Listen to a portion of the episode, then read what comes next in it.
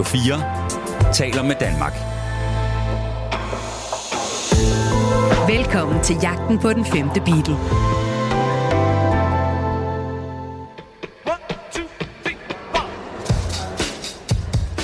I år er det 60 år siden, at The Beatles udgav deres første album. Og lige siden begyndelsen har man spekuleret i, hvem der retmæssigt kan kaldes for den femte Beatle. I denne serie fortæller vi den utrolige historie ud fra dem, som var aller tættest på John, Paul, George og Ringo. Fra folkene bag Radio 4-serien 7 vilde år med The Beatles. Mit navn er Christoffer Lind, Og mit navn er Nils Jakob Søndergaard Nye. og her får du jagten på den femte Beatle. Nils Jakob, hej til dig. Hej. Jagten på den femte Beatle er, øh, er i fuld gang. Og øh, det er jo, skal lige siges til øh, eksempelvis til lyttere, som bare lige øh, har tændt for deres øh, radio og tænker, hvad, hvad det, vi skal høre her? Så er det jo en serie, hvor vi ligesom prøver på. Vi lavede en serie, der hed Syv vilde år med The Beatles, hvor vi ligesom gennemgik Beatles karriere sådan år for år. Ja. To timer til 63, to timer til 64, og så fremdeles. Ja. Og øh, det var også en måde ligesom at vise, hvordan det her kæmpe band, kæmpe fænomen, bedst sælgende band nogensinde, Ja. hvordan de ligesom udviklede sig, men også hvor stærkt det hele gik. Også i forhold til tiden. Altså 60'erne, der var bare smæk på. ja. Altså, ja. det var helt vildt, ikke? Det er som om, de, gennem, altså, de gennemlevede syv liv eller sådan noget på, på de her 10 år. Ja. Ja. Under 10 år endda. Man kan så sige fra, helt fra starten. Men i forhold til, hvor de indspiller plader, det var ligesom det, der var, der var fokus på. Det er så kort en periode. Og de når så meget på så kort tid. Nemlig. Men så var det, det ligesom slog os, at øh, det her med den femte Beatle, det er sådan et begreb, der dukker op fra tid til anden. Og du kan jo simpelthen bare finde rigtig mange personer, der har været tæt på dem, og så læse deres, ja, bare deres Wikipedia. Og der står ja. ligesom, at de er også kendt som den femte Beatle. Ja. og jeg tror også, at øh, øh, den amerikanske tv-serie Simpsons gør grin med det, hvor jeg mener, øh, kioskmanden, ham der inderen, Ja. han uh, called himself the Abu. fifth Beatle, Abu. Ja. Ja. Han mener også, at han var den femte Beatle. det er bare sådan en titel, folk slynger omkring sig. Ja, og man kan sige, på sin vis er det jo også, øh, det er jo en svær øvelse, fordi øh, faktum er jo, at de her fire Beatles, de var meget, meget sammentømret og en, og en enhed, så på sin vis er det måske åndssvagt overhovedet at prøve at finde en, en femte. Men så alligevel, der var også bare nogen, der influerede dem rigtig meget, der var rigtig ja. vigtige for dem. Og man kan vel også godt sige, nu skal det handle om uh, Brian Epstein i dag, mm. at der kan vel argumenteres for, at Beatles aldrig var blevet til noget Ja, uden ham. Og det er jo også det, vi prøver ligesom at se på, de her folk, der har været tæt på. Altså har de simpelthen haft så markant en indflydelse, at man kan tale om, at Beatles måske ikke havde været der, og i hvert fald ikke været lige så store og lige så gode uden nogle af de her personer. Ja, altså jeg tror, det der måske kendetegner alle de her kandidater, som til titlen Den Femte Beatle, det der kendetegner deres øh, samspil med The Beatles, det er, at det er helt, det er mirakler, det er tilfældigheder, der gør, at Beatles bliver sat sammen med dem og bliver øhm, påvirket og samarbejder med dem. Øh, og Brian Epsteins indflydelse på The Beatles, det er også det er et lykketræf, Mm. simpelthen. Der er vel så også nogen, der sikkert vil tænke, ah, hvad? altså, når de kan skrive så gode sange, være så gode øh, harmonisk, øh, kunne det, de nu engang kunne. Mm. De ville nok have klaret den alligevel. Ja, det, det, er jo, det er jo et tankeeksperiment. Mm. Øh, det er svært at holde talent nede på den måde. Øh, og, og John Lennon, altså, de var jo øh, helt fra starten af fuldstændig fast besluttet på, at de skulle være rige og berømte. Mm. Og, og John Lennon har engang sagt øh, i et interview om Brian Epstein, eller Brian Epstein, at jamen, vi ventede bare på, på ham, manden med jakkesæt og med cigar. Ikke? Altså, de ventede bare på at møde ham der, som kunne sætte dem et skridt øh, længere frem Mm. i, i karrieren. Øh, Ja. Så de var selvfølgelig øh, målrettet, men øh, Brian Epstein øh, havde en, en måde at omgås dem på, og at håndtere dem på, og han var lige det, de havde brug for. Mm. Og det siger, jeg bemærker allerede nu noget. og det er, at øh, der bliver både sagt Ja. Brian Epstein Ja. og Brian Epstein. Ja. Øh, og det er bare for ikke at forvirre lytterne eller os selv. Vi skal på en eller anden måde finde ud af, hvad der er rigtigt. Jamen, jeg har ikke besluttet mig endnu, hvad for en jeg vil bruge. Man kan jo, altså, det står jo en frit for både at sige Stein eller Stien. Jeg ved ikke, hvad der er mest rigtigt. Skal vi prøve at høre, hvad Beatles selv siger? Ja. Det her, det er John Lennon. Brian was a, a beautiful guy, Brian Epstein, and Stein. Meget Epstein. klart Stein, ikke? Jo. Så tror jeg, det er George Harrison, vi har her. Ever since Mr. Epstein passed away. Epstein. Ja. Så kan du bare vælge. Ja, det er meget irriterende. Jeg synes, Epstein lyder fedest. Det er jo lidt ligesom på dansk. Man må også selv bestemme, om man vil sige igennem eller igennem. Ja. Vildt irriterende. Men det er ham, der er fokus på nu. Og det er jo sjovt, fordi at ofte er der noget, man ikke gider at tale om. Mm. Så er det sådan noget som en manager. Altså, hvor kedeligt kan det blive? Ja, det er ikke kedeligt. Nej, det siger det jeg ikke, det bliver. det er jo øh, Beatlemanians Daniel Skjern. Ja. Det er ikke engang løgn. Det er lidt en Daniel Skjern-historie. Okay, det, det kommer vi til. Ja. Men jeg vil bare sige, der er jo ikke så mange, der taler om manageren for Coldplay. Der er meget få... Nej, Eller manageren for YouTube. Altså, det er sådan en... nej der er meget få managers, der er blevet, Ja. der er blevet kendt. Ikke? Jeg kan jo stort set kun komme i tanke om øh, Elvis manager. Hvad er det nu, han hedder? Ja, det er ham, Tom Hanks spiller. Colonel, Colonel et eller andet. Ja. Colonel Parker. Ja. Som Og så... jo sindssygt kontroversiel skikkelse, som ja. Er vild kontrol over ham, vil ikke have en turné uden for USA. Ja. Alt muligt. Ja. Og så Alan Klein, Ja. som jo er Epsteins øh, efterfølger. Ja. Det, jeg kan ikke komme i tanke om nogen, der har så stort et navn som manager. Jeg kan godt lide, at vi enige om at sige Epstein, og så siger du Epstein som det første. Vi var blevet overhovedet ikke enige om hvad Stein og Stien. Okay, vi siger, vi siger hvad vi Jeg kyler rundt med Ja. ja. Steins og Ja, Stien. og nu har vi ligesom på, gjort klart, at vi må sige begge ting. Ja. Godt nok. Men altså, han er øhm, en vigtig skikkelse på mange måder. Han er jo også, og det skal jo siges med The Beatles, han giver dem jo også chancen, han ser noget i dem, fordi mm. Mm.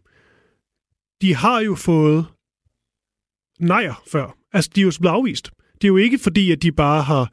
Altså, første gang de går op på en scene, så er nogen, der ser dem. De er geniale, dem tager vi. Nej. Altså, de har sgu arbejde for det. Ja, de var jo med til sådan nogle X-Factor-lignende auditions, mm. som, som fandtes i, i England på det her tidspunkt, hvor de, hvor de ikke havde den store succes.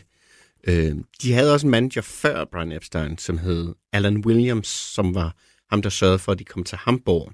Mm. Men, men det krævede en mand som Brian Epstein at få dem, øh, ja, få dem til London, simpelthen. Ja. Øh, og der var Brian Epstein en mand med, øh, han havde forretningssans, og så var han ambitiøs. Han var interesseret i ikke bare at være ejer af en pladebutik, men også at være noget inden for øh, kunstverdenen, Mm. kulturverdenen. Han havde ambitioner for sig selv inden for det område. Og så var han en øh, Beatles havde læderjakker på, og de talte Liverpoolsk, og Mm. det var ikke en Liverpool-accent, det Nej. der. Det var, det var helt skidt. Det sprang over. Men han talte fint engelsk, han gik i jakkesæt, var en meget præsentabel mand. Ja. Det havde The Beatles også brug for, så det ikke Mm. mm. bare var gadedrenge, men, men med, med et præsentabelt ansigt udad, udad til. Det er også ham, der sørger for, at de smider læderjakkerne og kommer i, i jakkesæt, Ja. ja. øh, som vi kender dem fra de Mm. tidlige år. John Lennon har tidligere udtalt, det gik ham meget imod, at der solgte vi ud, og Mm. han var villig til at gøre hvad som helst for at få ja. den der pladekontrakt, John Lennon. Så øhm, Men det er rigtigt nok, de går jo fra, på trods af, at øh, i forhold til øh, nutidens standarder, så var de absolut ikke nogen, øh, nogen duksedrenge, heller ikke interviews. Men alligevel, de går jo fra sådan det der øh, læderjakke teddyboy look, mm. Til ligesom at, at blive meget, meget øh, renpoleret, pæne at se på i deres, ja. i deres fælles jakkesæt. Og ja, øh, øh, og ja men man ved så også, at ja, ja, de sagde jo ja til det, og jeg tror også, det var uden sådan vildt meget brok. Men, ja, de vidste godt, man kommer ikke på BBC øh, i, i, i læderjakker på den måde. Det, er, altså, det var BBC alt for, for stokket og Ja. konservativt til. Men det er helt klart, at de kan gennemgå sådan nogle, øh, nogle perioder, det har vi også talt om før, øh, selvfølgelig også tøjmæssigt, og så på et tidspunkt, så, øh, så får de fri leg. Og, så, og det er også en del af tiden jo. Altså, altså jo senere vi kommer op i, øh, i 60'erne, så, øh, så skal tøjet jo også bare, øh, så skal jakkesædet altså smides. Det går simpelthen ikke. Nej. Øh, og det har han jo, jo også vidst, det er slet ikke tvivl om, Brian Epstein, at, at sådan, da vi begynder at nærme os øh, sådan, det vi kan kalde for ja, den mere frie hippie-tid, et eller andet, mm. øh, at der vil du heller ikke kunne være et, et band med, med succes, der repræsenterer de unge, hvis du fortsat med at øh, gå i, i jakkesæt, fordi at det var forældrenes generation, man ja, repræsenterede sig. Ja. Ja. Nå, men altså, han er en vigtig herre, Brian Epstein, og vi skal på en eller anden måde finde ud af, både hvor, hvor, hvor, hvor tæt han var med, med, med de her Beatles, også på et øh, personligt plan, hvilke dæmoner han selv kæmpede med, for der var, øh, der var altså nogen. Han, øh, han har også et, øh, et meget, meget kort liv, det kommer vi også mere ind på. Han dør, ja. altså han bliver kun 32 år Det er helt vildt. gammel. Men øh, alligevel sådan lidt en, en faderfigur for dem på, øh, på en eller anden måde, og de virker også sådan fuldstændig lamslået og apatiske, da han, da, da han dør. Altså nu står de virkelig på, på egne ben, og hvad fanden gør de uden øh, deres kære ven øh, Brian? Ja, og der vender vi så nu, da vi skulle afgøre, om han hedder Stine eller Stein, Ja, der hørte vi jo George Harrison sige, at siden øh, Mr. Epstein died, ja. øh, så, så de var jo klar over, at der var et før og efter Ja. ja. Epstein. Jeg vil gerne prøve at på en eller anden måde få sat scenen i forhold til det Beatles, han oplever. Mm. Der er sikkert, eller det ved jeg da, fortalt mange historier om det. Måske han også selv pyntet lidt på dem, altså ja. hvordan han opdager dem første gang, han møder dem, og hvordan det er gået, osv. osv. Men alligevel, det vi ligesom ved, hvad er det for et Beatles, han, han ser, og hvor er det henne, de, øh, de spiller? Uh, The Beatles har været i Hamburg og er kommet hjem og er blevet et forrygende liveband og spiller på den berømte Cavern Club. Mm. Og før de tog til Hamburg, var det slet ikke det største band, orkester i Liverpool. Men da de kommer hjem fra Hamburg, så bliver det det største band i Liverpool. Mm. Og derfor er det også usandsynligt at forestille sig, at en mand, der ejer en pladebutik i Liverpool, Ja. ikke havde hørt om den, indtil en ung mand kom og bad om My Bonnie, mm. som var et nummer, de havde indspillet sammen med Tony Sheridan i Hamburg. Mm. Han har godt vidst det. Og øh, den anden historie er, at det er en DJ, som hedder Bob Wooler, som introducerer Brian Epstein til øh, The Beatles. Hvorom alting er, han tager ned og ser dem spille på The Cavern Club, og fremlægger for dem øh, sine øh, håb og forventninger til dem, og, og de bider på og kan ligesom se, at han, han kan noget, vi ikke kan. Han kan hjælpe os, og, og de antager ham som manager. Kan du prøve at beskrive sådan, hvad vi nu ved, man selvfølgelig også set, øh, man kan jo se liveoptagelser derfra, men hvordan mm. The Cavern sådan ligesom ser ud? Jamen, og man kan stadig se The Cavern, Mm. som hvis nok brændte det ned, så det man ser nu, det er ligesom en, en, en restaureret version af The Cavern i Liverpool. Men det er jo, det er jo en kælder, øh, som er tæt. Det er rå, bar, mursten, der nærmest ligner, det ligner nærmest en, en underjordisk kirke, mm. øh, hvor bandet står på en meget, meget lille scene og spiller. Publikum står samlet foran, og jeg tror, sveden har været tyk. Mm. Jeg har sådan lidt, sådan lidt buet, buet loft over scenen, hvordan man beskriver det bedst. Ja, det er nærmest sådan en lille Ja. ja. kuppel. Eller, Ja. Ja. Det startede oprindeligt som en jazzklub, men, øh, Ja. ja. men man må jo følge med tiden, og så blev det et sted, hvor, hvor pigtrådsbandene spillede. Det har været, øh, det har været larmende, det har været øh, svedigt. Ja. Øhm, og den opstilling, de, øh, de har på det her tidspunkt, øh, The Beatles, da, da, da Brian Epstein, han, øh, han ser dem, og hvad hedder de egentlig? Ved vi det? ja, de hedder The Beatles. Der har de, der har de fået ja. Ja. det navn, Ja. efter mange forskellige skønne. Ja. Øh, øh, og, The Silver, apropos- hvor, er The Silver Beatles og Johnny and the Moondogs. Det er min yndlings. Men der er jo også en udgave af Beatles, hvor det kun var Paul McCartney og John Lennon, Ja. som hed The Nurk Twins. Kæft, det er et dårligt navn. det er lang tid, det er lang tid før, ja. at, øh, at uh, Brian Epstein kommer ja. ind i billedet. Og Silver Beatles, det var også stadig med to E'er, ikke? Det var først senere, det der A kom ind. Ja. Så bliver beat Ja, ja. musik formentlig, ikke? Der er Jo. ligesom at tænke på. Jo, Nå, det er i hvert fald The Beatles her. Men det er uden Ringo. det er uden Ringo, det er med Pete Best. Ja. Du lytter til Jagten på den femte Beatle på Radio 4. Brian Epstein, han inviterer en pladeselskabsdirektør fra Decca til Liverpool for at se dem, The Beatles, på The Cavern i december 61. Så bliver de inviteret til London for at indspille for øh, Decca den 1. januar 1962. Det 1. januar. Hvilke unge mennesker i dag er klar til at lige score sig en pladekontrakt den 1. januar? Det kan man godt høre på optagelsen. Men jeg tror ikke, Beatles har haft tiltro nok, og det har måske især Brian Epstein ikke haft, tiltro nok til deres eget materiale, så derfor så langt størstedelen af de sange, de spiller for Decca, det er øh, covernumre. Hmm. Lad os prøve at høre det dem. Det er I'm sure to fall in love with you.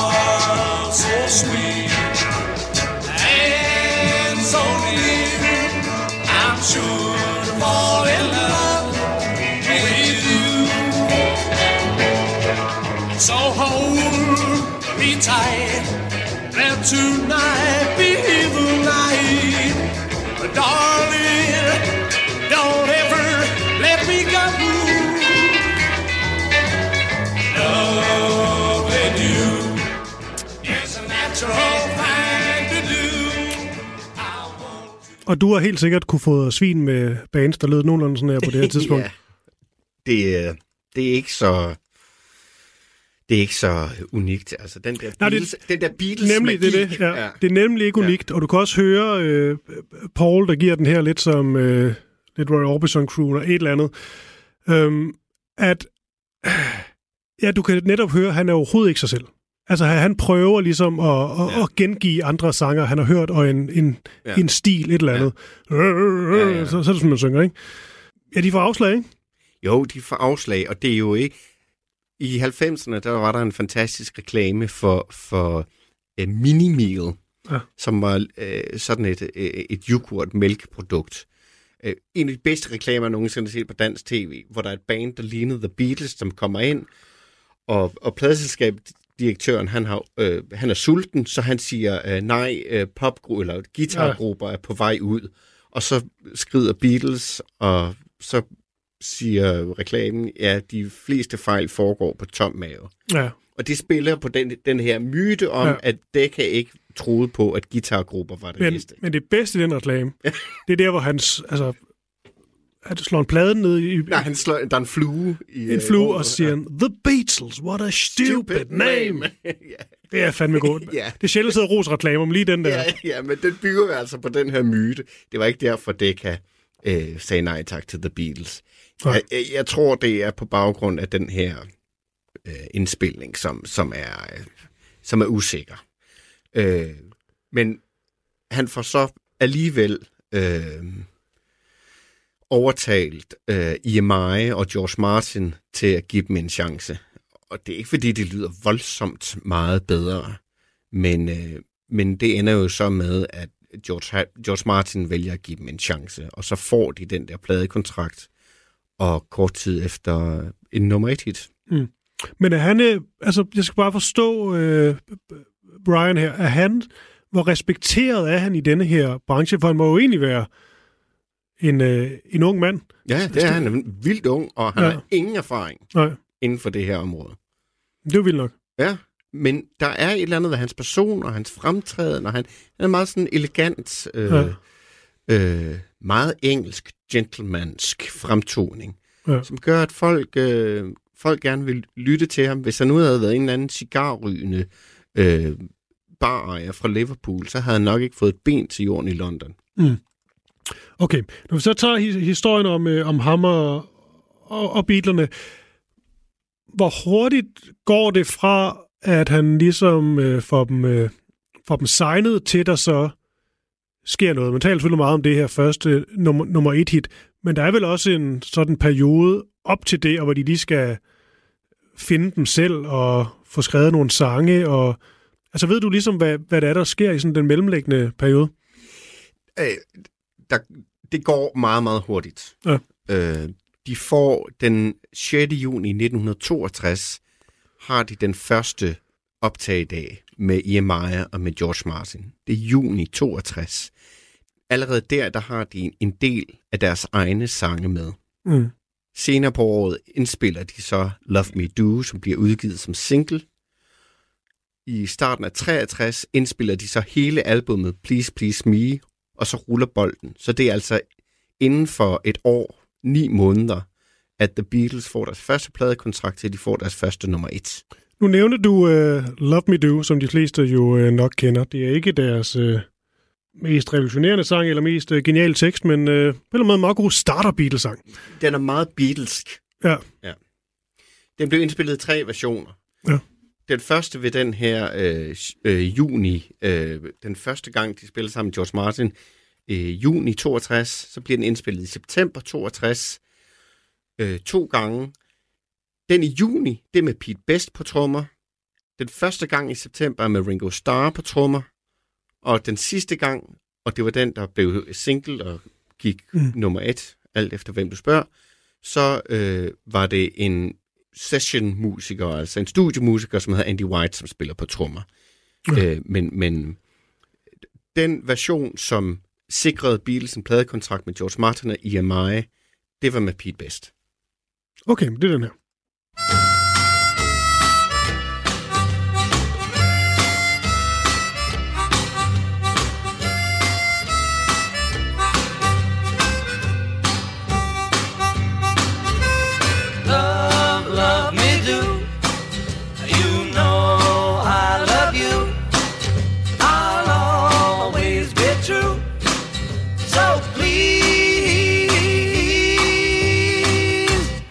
Love me do. Love me do. Love, love me do. You know I love you. I'll true. So please, love me do.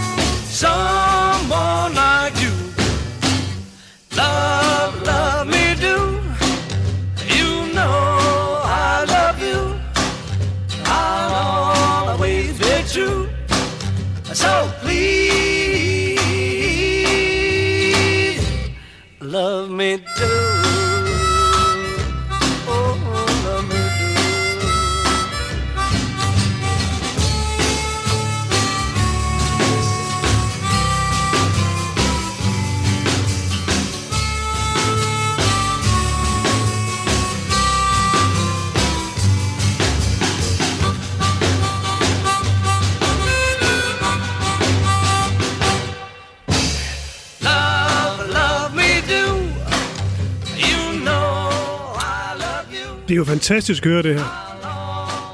Af flere grunde. Ja. Altså, du jo netop høre øh, de beatleske, hvad man Ja. nu siger, ting, ting i det. Men du kan også høre de nervøse. Ja. Du kan også høre, de, øh, de kæmper meget med det tempo. Og så kan du høre, Pete Best kæmper meget er du tempo. sindssyg, hvor er der dårlige trommer på flere steder. Ja. Han rammer simpelthen skævt. Ja. Og, og mister, altså, hvis, det er som om, den så prøver at gå op i tempo til sidst, så kan ikke finde ud af det er mening, eller altså, det, det er meget uelegant i hvert fald. Ja, og det hørte vi også på... Ja, det er ikke, det er ikke så godt. Nej. Nej. Jamen, det har vi hørt. Vi har, det, vi har jo selvfølgelig været inde på Pete Best øh, før, men jeg synes bare, at den her, der, der er det altså ret tydeligt, at det er måske okay, at der, der blev sat øh, nyt blod ind. Du, øh, du forlod lige studiet et kort øjeblik, ja, og så kom du tilbage med en pose. jeg har en overraskelse med Jeg til dig. hader jo sådan en, Du havde overraskelser. jeg, også, jeg kalder Nå. den tredje ting, eller sådan noget. Det er meget på tv, der skal være et eller andet, et eller andet effekt, eller et eller andet, der sådan gør. jamen, den her, den bliver du glad for. Ja, ja. I Brian Epsteins øh, selvbiografi, som hedder A Cellar Full of Noise, som John Lennon jo drillende kaldte for A Cellar Full of Boys, øhm, øh, der afslører Brian Epstein, hvordan The Beatles fejrede øh, succeser. Mm. Det gjorde de med deres yndlingsdrink. Ja,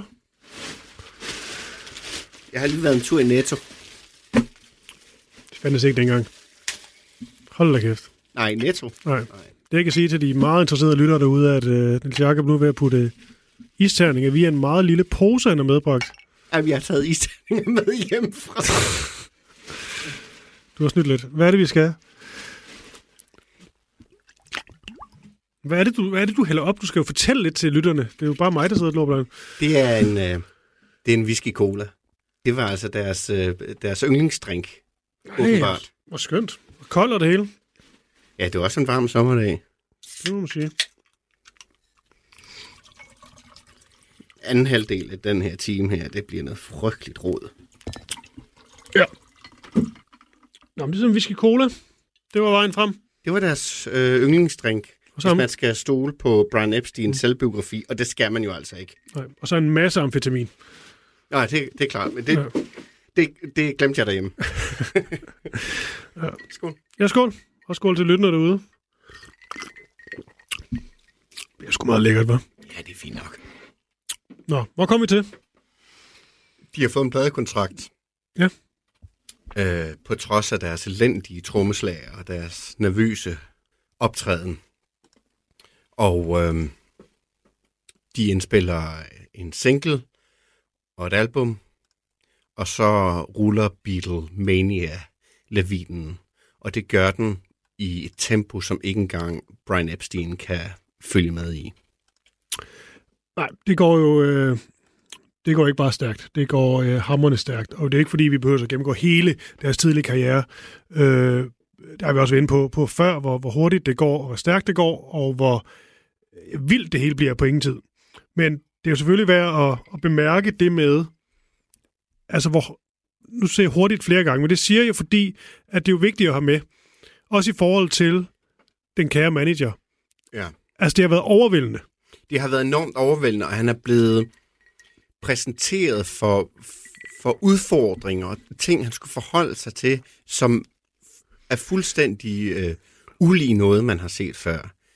Øh, han, han viser sig faktisk at være en temmelig dårlig manager for mm. The Beatles på nogle områder. Ja. For eksempel så forhandler han en merchandise-aftale, hvor der er en mand, hvis navn jeg har glemt, der får 90% af rettighederne til alt solgt Beatles merchandise. Mm.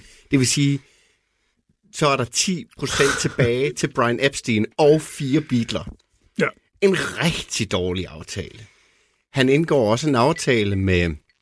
Det svarer til, at George Lucas han har sagt, øh, Star Wars, øh, fint nok, men hvis I andre I bare tager, tager alt det noget merchandise, øh, ja. så, så giv mig 5%, ja. så er jeg, så er jeg tilfreds, ikke? Ja, ja, og det der merchandise, øh, det bliver jo vildt øh, sælgende.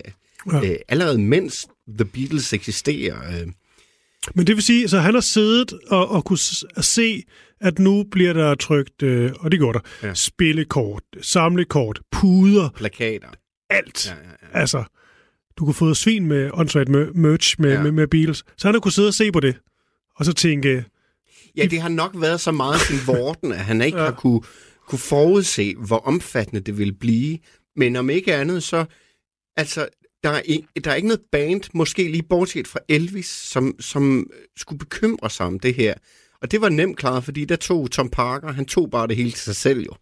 Men han får forhandlet nogle dårlige aftaler igennem til dem. Mm. Deres, øh, øh, øh, øh, hvad hedder det, ud, øh, Publishing Rights Mm. Company, mm. altså rettighedsselskabet, ja. Northern Songs, bliver også et, øh, en dårlig øh, aftale med dem. Jeg mener altså kun, George Harrison har 5 procent. Eller mm, ja, noget. De tjener meget, meget få penge på deres egne sange. mm, Øh, de tjener meget, meget få penge på alle de der mange, mange koncerter, de spiller. Mm. Han pisker dem igennem, og de gør det gladeligt, skal lige siges. Mm. Altså, de vil jo også gerne have succes, men hold op, hvor spiller de mange koncerter. Og jeg tror ikke, de får vildt meget for det. Og på et tidspunkt, så er det jo simpelthen deres sikkerhed, der står på spil, når de tager til Filippinerne og er ved at blive hakket ned af, af, af sure øh, Imelda Marcos øh, tilhænger. Og, Ja, og vi har et, vi har et, øhm, det, vi har et rigtig spændende klip, jeg, jeg sætter på lige om et øjeblik, hvor han faktisk øh, bliver udsat for sådan en kritisk interview i, i forhold til, øh, til det her med, med Beatlemania og sikkerhed og så videre. Men Ja. ja. det, det jeg også bare lige skal have med, med med vores gode manager her, det er, at som jeg har læst og forstået, så er han jo sikker på godt og ondt, men altså han er virkelig med altså helt tæt på de her øh, turnéer. Og han, har også, han er også virkelig hands-on. Altså jeg tror, i dag vil mange manager, så har du ligesom en eller anden, der står for en turplan og en Ja. turguide og har styr på alt det der. Her virker til, at han er virkelig indenover. Altså, ja. altså han har virkelig han- meget med de her tu- turnéer at gøre. Men han har også... The Beatles er hans hjertebarn. The Beatles er hans projekt. The Beatles er hans billet ud af, af øh, en lidt sådan øh, anonym hverdag mm. i, i en liverpoolsk trummerum. Så det betyder meget for ham, og han har of, også et nært øh, forhold til dem. Han er jo for eksempel på, på ferie med John. Mm. Øh, de er i Barcelona sammen, bare de to. Ja. Og øh, da de kommer hjem, så driller øh, Bob Wooler, den her DJ, han lader en eller anden bemærkning falde om, Nå, John, hvad Mm. lavede du med Brian dernede? Ja. Det sker til Paul McCartneys 21-års fødselsdag, og John Lennon giver ham sådan en på skrinet, Ja. at The Beatles for første gang trækker overskrifter i en øh, landsdækkende avis. Ja, og det han insi- insinuerer, vel nok bare for sjov, det er, at der måske har været øh, mere end bare noget venskabeligt mellem de to. Jeg tror, der har været en åben hemmelighed, at Brian Epstein var homoseksuel. Han har aldrig Ja. selv indrømmet det. Ja. Øh, men det har folk nok vidst. Øh, men øh, der er absolut ingen øh, beviser på, at øh, han og John Lennon skulle have haft noget seksuelt kørende. Nej. Men dog voldsom reaktion for, øh, for John Lennon. Og ja, men altså, prøv lige at sige til en 21-22-årig knægt fra Liverpool, at han er bøsse. Ja. Ikke? Dengang, Ja, ja. så får man slag, slag på siden. Jeg vil gerne spille noget fra, øh, fra øh, Brian, øh, Brian Epsteins peak hour, Shea Stadium. Ja. Det er vel ligesom... Hans største, øh, hans største præstation, eller hvad skal man sige, det var en, en milepæl. Ja, og det, det, det, det har vi også talt om før, den her Shea Stadium-koncert. Øh, den er, den er bare øh, legendarisk. Det er på en eller anden måde også kulminationen på, på hele det her, øh, den her British Invasion, som man taler om i forhold til USA. De her britiske bands anført af The Beatles, som ligesom bare brager igennem i USA. This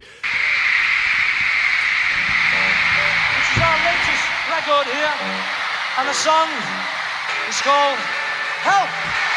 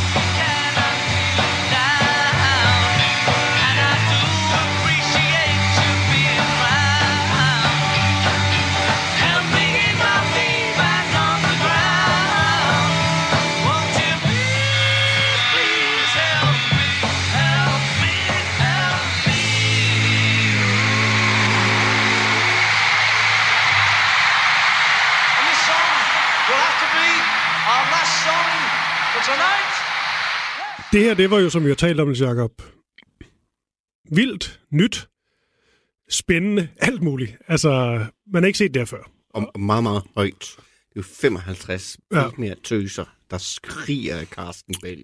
Ja. Og det, man bare skal med, det er jo, at jo, man taler om, at man har set noget lignende med, med Elvis Presley. Også deres i hvert fald fra et tidligt stadie, store idol for mange af dem. Øh, Lennon i, især, der jo ser en, han er i biografen se en film med Elvis, tænker han, det vil jeg også gerne. That's a nice job. Ja, ikke? Øhm, men den her skala har du alligevel ikke set det på. Så vidt jeg sådan, altså det synes jeg ofte, når man læser sådan om, op på Beatles historie, at det er som om, at de sådan bare når et nyt niveau, også fordi at det er ligegyldigt, hvor end de er. Ja. så er det så ekstremt. Det, er- det er ekstremt, og hvis man ser billeder fra deres øh, tur i, i øh, Australien, det er vildt. Altså, gaderne er proppet med mennesker. Selv herhjemme i, i lille stille Frederiksberg, hvor Beatles skulle spille i uh, juni 64 i KB-hallen, der vil politimesteren jo ikke have de der langhårede bøller øh, til at skabe øh, palaver i gaden. Så øh, det, er, det er uanset, hvor de bevæger sig hen, så er der ek, ek, ekstreme forhold. Og jeg kan anbefale, hvis nogen vil se Beatlemania på den mest sindssyge, så er det netop Australien et godt bud. Altså, det er også vildt i USA. Det er jo vildt over det hele. Altså, de der folkemængder, man taler om flere hundrede tusinder på gaderne, ja. og de bare kører rundt i sådan en åben vogn, som sådan nogle øh, kongelige, Ja. det ser helt sindssygt ud. Ja. Men det er selvfølgelig også noget, som nogle journalister så kritisk på, fordi man også talte om, er der sikkerhed her? Altså er det farligt for de her unge mennesker, der, øh, der går fuldstændig amok? Øh, er du ved at, Brian Epstein, er du ved at, ligesom at skabe et fænomen, du ikke har kontrol over? Hvor kan det ende henne? Og lad os lige spille en lidt længere bid fra det her interview, jeg synes det er fantastisk, med, med Brian Epstein øhm, fra 1964, hvor han simpelthen er en, øh, en kritisk journalist bliver spurgt ind til det her... Øh, at det er jo dybest set et monster, han har skabt ifølge journalisten, som også skal lige siges er... Hvad hedder sådan noget? Han har i hvert fald øh, noget, han gerne vil ud med journalisten. ja, han har et horn i siden. Ja, har han ikke det? På et eller andet. Ja. for the country, yes. Do you think so, looking out of this window now, the upturned faces down below, and this exhibition of mass hysteria, do you think they really are good ambassadors Yes, but the actual words mass hysteria, I mean, what do they really mean? They don't mean anything necessarily bad. And I, you know, it sounds awful, mass hysteria. It isn't awful. That's not awful. Did you see the scenes here yesterday? Yes, I did. Did you think that was not awful? No, I didn't think it was awful. You didn't see anything terrifying in it at all? Um, it looked very much worse than it was. As a matter of fact, I went down to uh, the airport this morning with uh, one of the inspectors, and I understand that although the um, papers headlined as many as 50 being injured, in fact, there were slight injuries to apparently three or four people. And you see no harm in it at all? No. You don't think that's an example of mass hysteria? Um, well, you know, what do you mean by mass hysteria, really? I think a group of people enslaved. Well, I don't think they were particularly enslaved. They were there because they wanted to be there. You don't agree that they're enslaved by this tremendous commercial machine around the Beatles? Absolutely not. This No, is an example no, of the rights no, of there- Really, there's no tremendous commercial uh, machine around the Beatles at all. Of which you're the head. I manage them. I'm not the head of any machine at all. Han svarer godt for sig, synes jeg, øh, øh, Brian her. Men, Det skulle han også gøre, altså. Ja, men, men der er alligevel jo, altså, det, det er egentlig ikke, fordi jeg skal gå med journalisten her, for jeg synes også, at han, øh, når han begynder at tale om, at de er enslaved, det er meget dramatisk, ikke? At de slet ikke har nogen fri vilje, og, men han, han rammer det egentlig et eller andet i forhold til, hvad der sker i, med den der kommercialisme, og, og det her med at have sådan et, øh, du ved, at alle ligesom, det der massehysteri, og alle ligesom skal, skal være det samme, ville det samme, og så, og så øh, dyrker man en eller anden ting helt Jo. vildt. Så er der sikkert også nogen, der måske også bare er gået med på den her bølge der. Øh, på den måde er fænomenet jo stadigvæk ret nyt. Altså, så jeg synes da også, at han er fat i et eller andet. I hvert fald spændende diskussion til senere hen. Jo, men der var der ingen, der havde forudset, at de her scener skulle kunne udvikle sig. Og det kan jo ikke være øh, Brian Epsteins problem, at The Beatles skal transporteres fra et hotel til et spillested, og at der så er mødt tusindvis af fans op øh, for at få et glimt af dem. Ja. Altså, hvad, Søren skal, hvad, hvad skal han gøre? Skal han ringe til politichefen og bede om ekstra øh, tropper? Øh, det var ulig noget, nogen havde set før, og, og det viser jo at være et monster. Altså, han bliver jo beskyldt for, at han har sluppet et monster løst her. Mm. Men, men det, havde han, det var jo ikke hans ansvar, synes jeg. Du lytter til Jagten på den femte Beatle på Radio 4. Men det, der så er med, med hans historie og, og hans historie sammen med, med The Beatles, det er jo, at de jo på et tidspunkt, det er jo selvfølgelig kendt viden, stopper med at turnere. Ja. Og det er jo også en del af tragedien om den mand. Ja. Fordi det er jo frygteligt, når man sidder og ser et interview her fra, fra 64, hvor han jo, der er en journalist, der går til ham og sådan noget, men han er jo rolig, han er øh, velformuleret mm. og med, med, et, med et smil på læben, og man forstår jo egentlig godt, at han, øh, på trods af, at han er den voksne, i situationstegn, er en, som Beatlerne godt kan hænge ud med, tale ja. med, øh, og have som en, en manager, der måske også er, er mere end bare det. Ja, altså han var aldrig kommet så tæt på dem og haft det forhold til dem, som han havde, hvis ikke de havde syntes om ham. Nej. Ja. Men når man så ved, hvad der sker med ham, Ja. efter... Ja, det er jo ikke efter Beatles oplevelsen, for det er jo mens Beatles øh, stadigvæk øh, findes og er på højden af deres øh, i hvert fald kreative succes. Øhm, at så ender det i en, i, i en tragedie. Hvor meget tror du, det er jo måske spekulationer, men hvor meget tror du det har at gøre med, at de netop stopper med at turnere? Ikke at de skal have skyld for det selvfølgelig, men... Jeg tror, det har meget med det at gøre. Jeg tror, ja. øh, som jeg sagde tidligere, så var The Beatles, det var hans hjertebarn. Altså, det var hans... Øh, det var hans projekt. Og øh, da han så bliver parkeret på sidelinjen, og The Beatles i højere grad øh, tager hånd om deres egen karriere, så mister han jo på en eller anden måde øh, kontrollen over sit livsværk. Og jeg siger kontrollen ikke på sådan en, en, øh, en negativ måde, men, men indflydelse så. Øhm, Mm. Det tror jeg har påvirket ham meget. Måske, og nu er vi virkelig ude at spekulere, Mm. måske har det også påvirket ham, at han ved, at han har måske presset The Beatles lidt for meget. Mm. Når det så er sagt, så var han jo også en mand, som var en fin, øh, i jo et jødisk familie, øh, og han gik op i at præsentere sig selv øh, korrekt. Ja. Og i England i 60'erne, 50'erne og 60'erne, det at være homoseksuel, det var ikke en del af at være korrekt. Nej. Og det er der, Daniel Skjern Mm. kommer ind i billedet, for han var plaget af den manglende accept omkring det at være homoseksuel. Ja. Øh, han forsøgte at skjule det så godt han kunne, Mm. men var også involveret i episoder, hvor han øh, blev ydmyget, øh, Mm. fordi han dristede sig til at udlige ved sin, øh, sin seksualitet.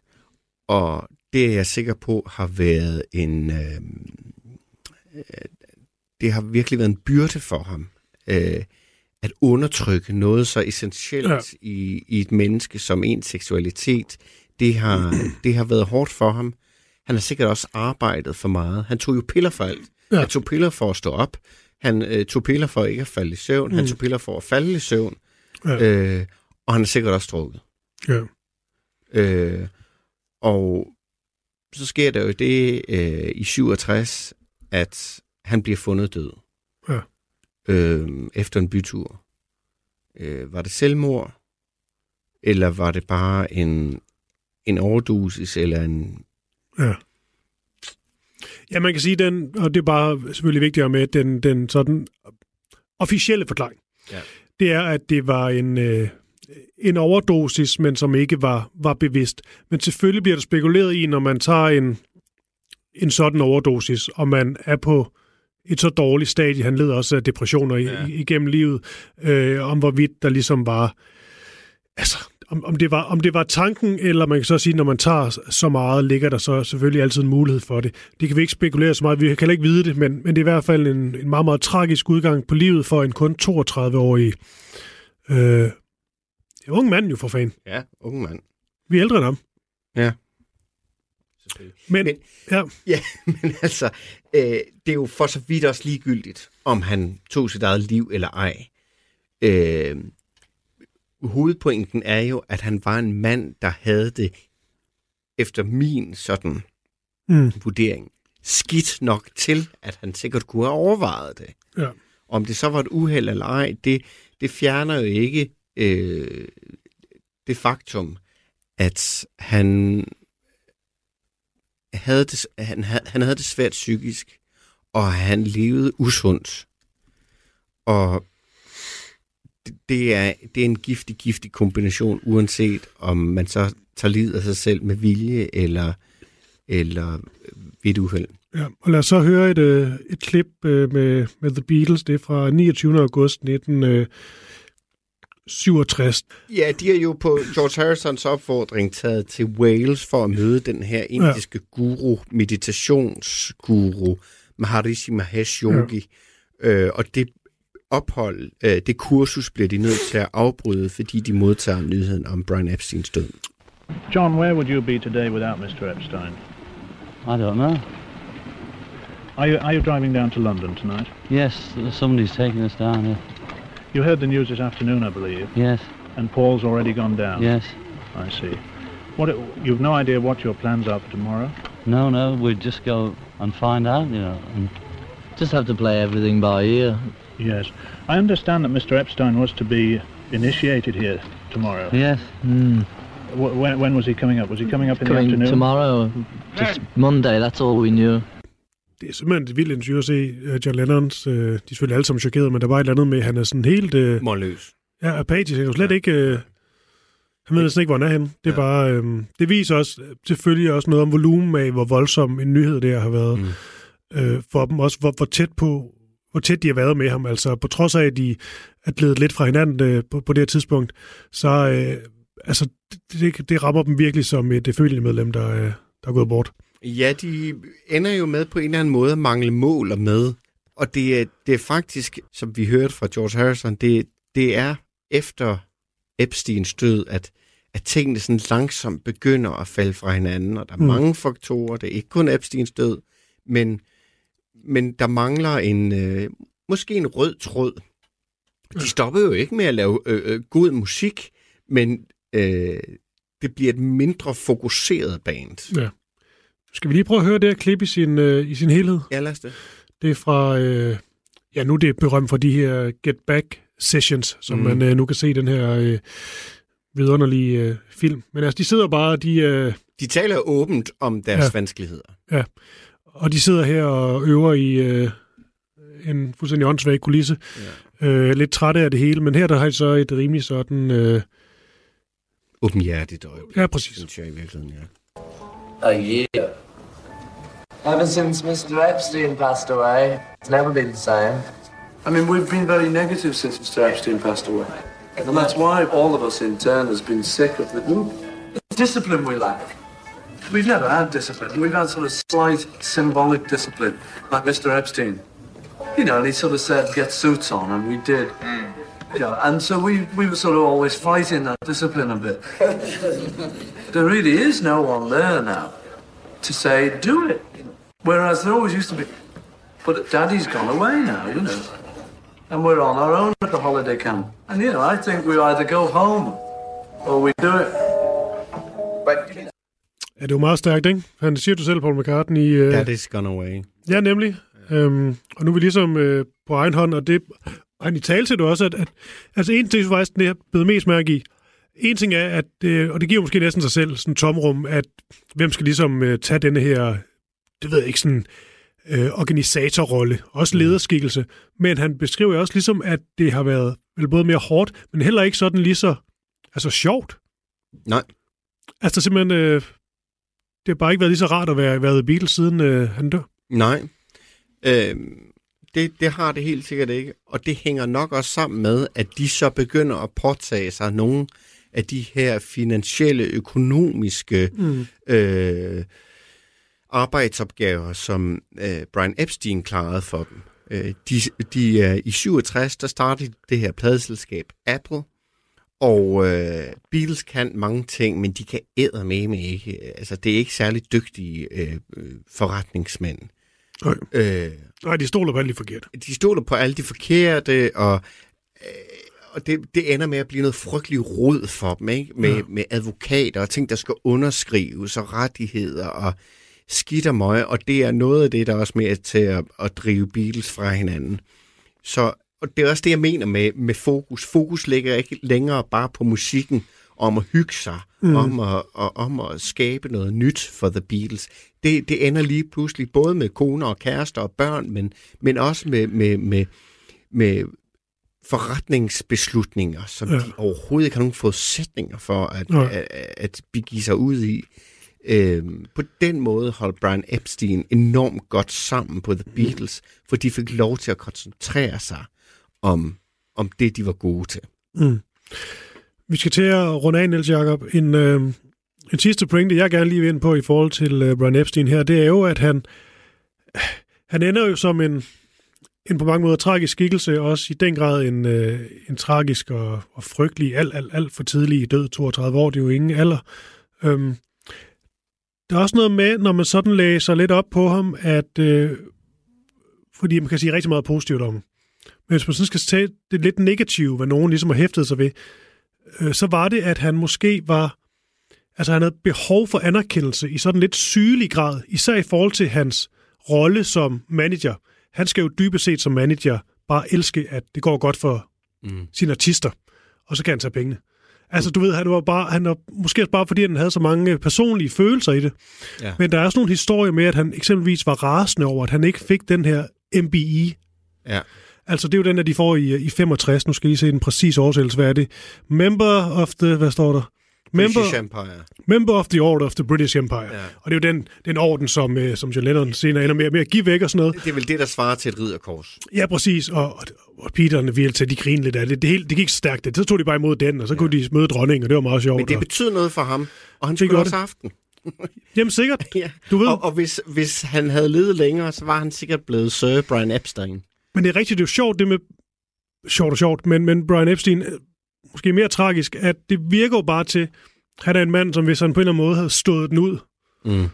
og havde kommet over på den anden side, og så alt det her Beatles øh, vanvid, og vi var kommet til 80'erne et eller andet, så tror jeg bare, han har fået rigtig meget af den anerkendelse, han havde Ja, ja, higet efter. klart. Altså ligesom på bagkant, så er sådan, okay, han var kraftet vigtig, han gjorde det og det, og sådan. Og der må man sige, i modsætning til for eksempel Elvis manager Colonel Parker og Rolling Stones og senere Beatles manager Alan Klein, så kærede han sig jo om sine klienter. Ja. Altså han elskede The Beatles, det er jeg slet ikke i tvivl om.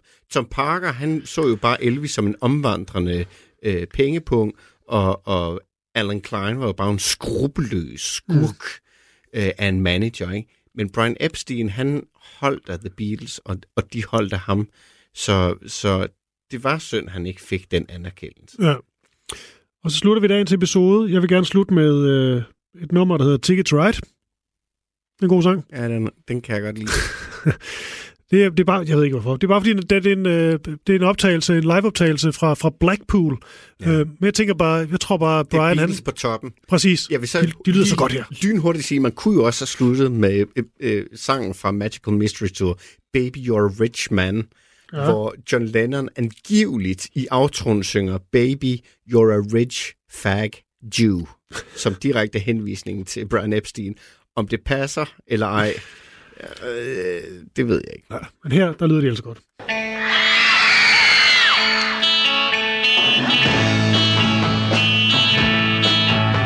I think I'm gonna be sad.